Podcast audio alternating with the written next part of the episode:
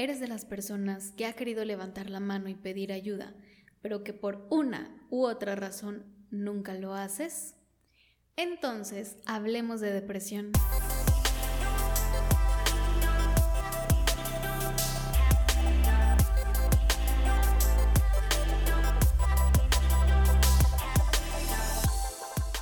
Hola y bienvenido, bienvenida a mi podcast Hablemos de Depresión. Yo soy Carolina Campos, coach y mentora enfocada en el tema de depresión y ansiedad. Y hoy te traigo un tema que por ahí me han preguntado muchísimo en mis redes sociales. Siempre me dicen, Caro, ¿cómo le hago para poder ayudar a alguien a que sane esa depresión o esa ansiedad? ¿O cómo le hago para yo poder salir de esto que siento, para poder empezar a sanar? En los primeros siempre les digo, deja que esta persona, tu familiar, tu amigo, pida ayuda. Si tú lo forzas a que tome esta ayuda, puede que no le funcione al cien por ciento porque lo va a estar, lo va a estar haciendo, perdón, por complacerte y no porque realmente quiera cambiar. También sucede que cuando empiezas a ayudar a alguien, que yo sé que lo haces desde el amor para que pueda sentirse mejor, la otra persona puede tomarlo de una manera no muy buena, como si se le estuviera juzgando, como si se le estuviera diciendo que está mal.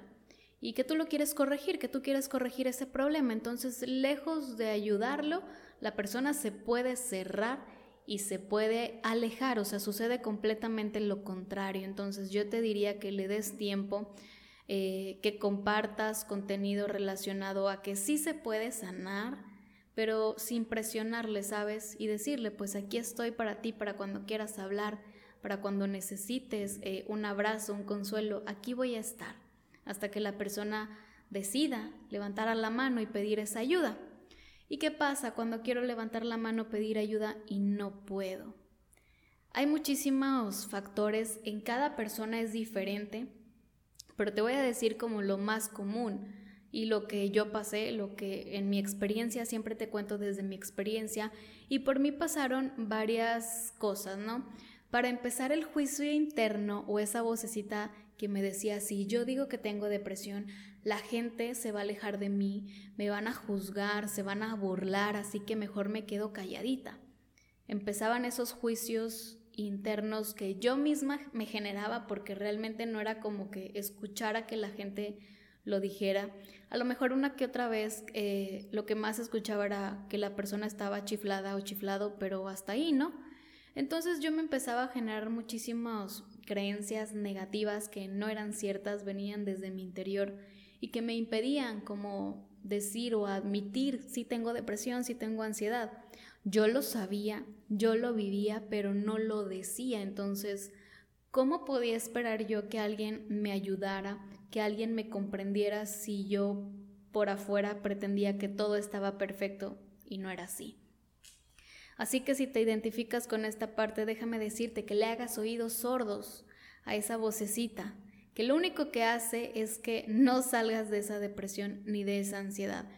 La gente siempre va a criticar, la gente siempre va a hablar y va a juzgar, pero déjame decirte que nadie más que tú sabes cómo te sientes, que nadie más que tú vive esa tristeza, ese vacío, ese sentimiento de ansiedad, de asfixia, de angustia. Solamente tú sabes lo que sientes, así que solamente está en ti el querer liberarlo o seguirlo alimentando. Entonces, si eres de las personas que se enjuicia, que se juzga a sí mismo, a sí misma, deja de hacerlo porque nada más te estás haciendo daño. Aquí lo importante es que liberes. Entonces, no tiene nada de malo pedir ayuda y admitir, que de hecho esta es una parte muy, eh, muy importante, perdón. Admitir que tengo depresión, admito que tengo ansiedad y no me hace ni menos fuerte ni me resta valor como persona. Es mi situación actual y es lo que estoy viviendo, no lo puedo negar. Entonces, eh, haz oídos sordos a esta parte y por favor levanta la mano y pide ayuda.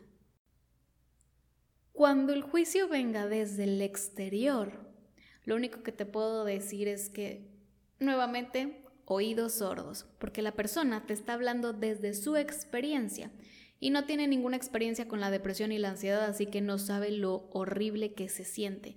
Entonces, ¿cómo alguien te va a ayudar a sanar esta parte si ni siquiera lo ha experimentado o no tiene los conocimientos, no? Por ahí el, el dejarnos llevar o aconsejar por, por nuestro mejor amigo, nuestra mejor amiga o nuestros padres no tiene que ser del todo eh, bueno o cierto, porque cada uno habla desde su experiencia y si ellos no han tenido esta experiencia con estas dos situaciones, entonces realmente poco pudieran aportar.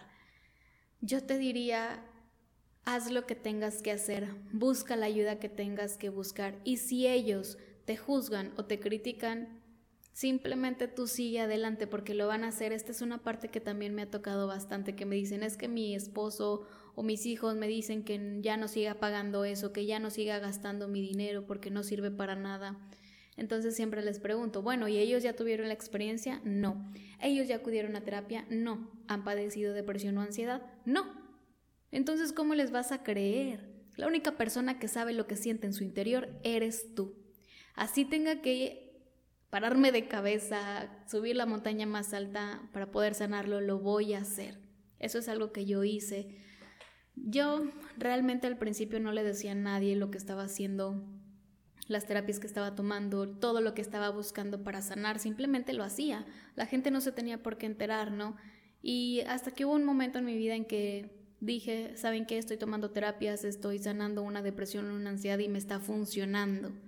Y ahí fue donde las cosas empezaron a cambiar. Ahora sí me empezaron a creer.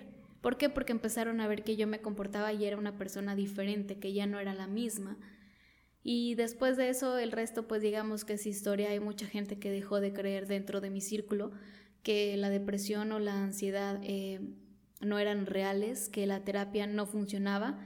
Y al contrario, ahora creen en, la, en las terapias, creen en, en sanar el, el interior, creen en poder avanzar y, y en que sí se puede, sobre todo superarla sin pastillas, sin medicamento también. Sí, sí se puede.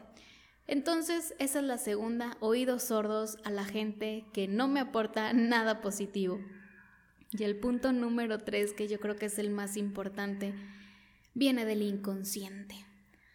El inconsciente eh, es una parte de nosotros que almacena todo lo que son miedos, inseguridades, heridas del pasado, creencias limitantes, todo, absolutamente todo lo que vivimos está en nuestro inconsciente. No siempre pues lo recordamos, pero ahí sigue guardadito y grabadito. Entonces el inconsciente se acostumbra a cierta forma de vivir. Por ejemplo, si tú tienes depresión o ansiedad por más de seis meses, un año, digamos que tu inconsciente ya se acostumbró a esa depresión, a esa ansiedad, y el inconsciente no distingue lo bueno, lo malo, lo verdadero, lo falso. Así que digamos que ya se identificó con esas emociones y con esos pensamientos y los hizo suyos. Cuando tú le dices a la mente que quieres hacer algo completamente diferente, se va a cerrar. Te va a empezar a mandar eh, situaciones o pensamientos para sabotearte porque se va a proteger. El inconsciente va a proteger lo que es suyo y en este caso lo que ya es suyo es la depresión y la ansiedad.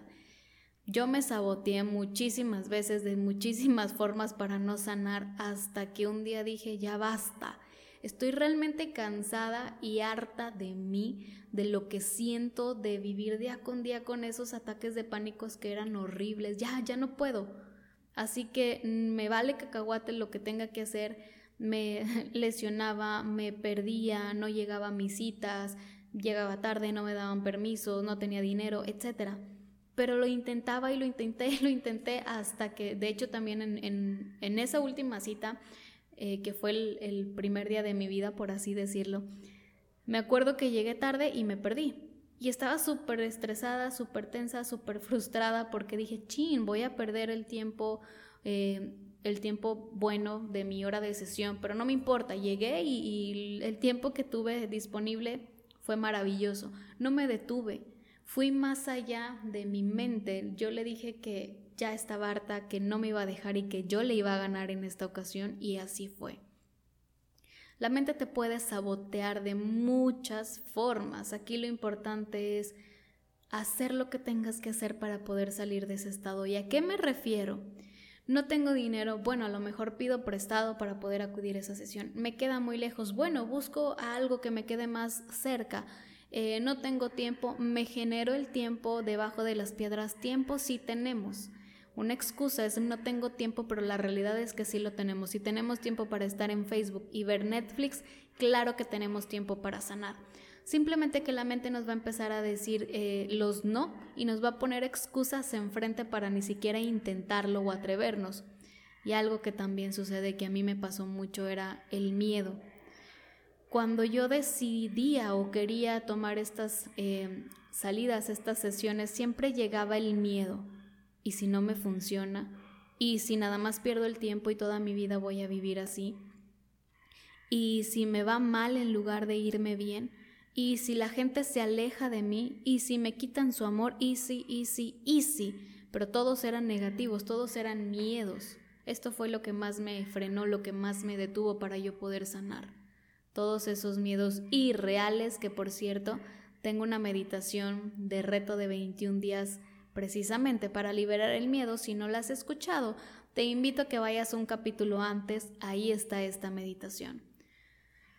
Cuando lo que yo sentía llegó a ser tan grande que ya era insostenible, vino a mi mente un pensamiento que siempre se los comparto a mis coaches, que es: si ya no tengo nada, si ya me la estoy pasando horrible y de lo peor, ¿qué más tengo que perder? ¿Qué tan peor de lo que ya me siento me puedo sentir? ¿Existirá algo más? No lo creo. Ese pensamiento fue el que me hizo actuar y el que me hizo tomar acción y me dijo, pues ya estás en el suelo, ya tocaste fondo, más abajo ya no puedes caer, total. Si no te va bien, pues ya sabes lo que se siente, ya estás sufriendo, ¿qué tanto es tantito? Para mi sorpresa fue completamente distinto. Cuando yo llego y empiezo a tomar terapia, pero desde el estoy lista, esa también es una parte importante, estar listos. Desde el estoy lista para desprenderme de mi vida anterior, de lo que no me funciona, de mis formas de ser, mi vida empezó a transformarse. Y esto también es algo importante porque Cuando, te, cuando sanamos tenemos que desprendernos de lo que no nos funciona y muchas veces lo que no nos funciona somos nosotros mismos. Entonces eso también entra en una resistencia de la mente en donde nos vamos a quitar todo lo que somos y asusta, da miedo, sí, sí da miedo, pero es completamente necesario porque si en este momento quien soy no me funciona y no soy feliz, ¿por qué tengo que seguir siendo la misma persona? ¿No te parece lógico? Así que suelta quién eres, suelta tus miedos, tus, tus juicios. Haz oídos sordos a lo que no te funciona dentro de ti, a esa vocecita y a esas voces externas que tampoco nos aportan, que nos hablan desde su experiencia. Yo sé que lo hacen desde el amor, pero el amor no es suficiente para poder sanar así mágicamente. Tenemos que pedir ayuda y levantar la mano.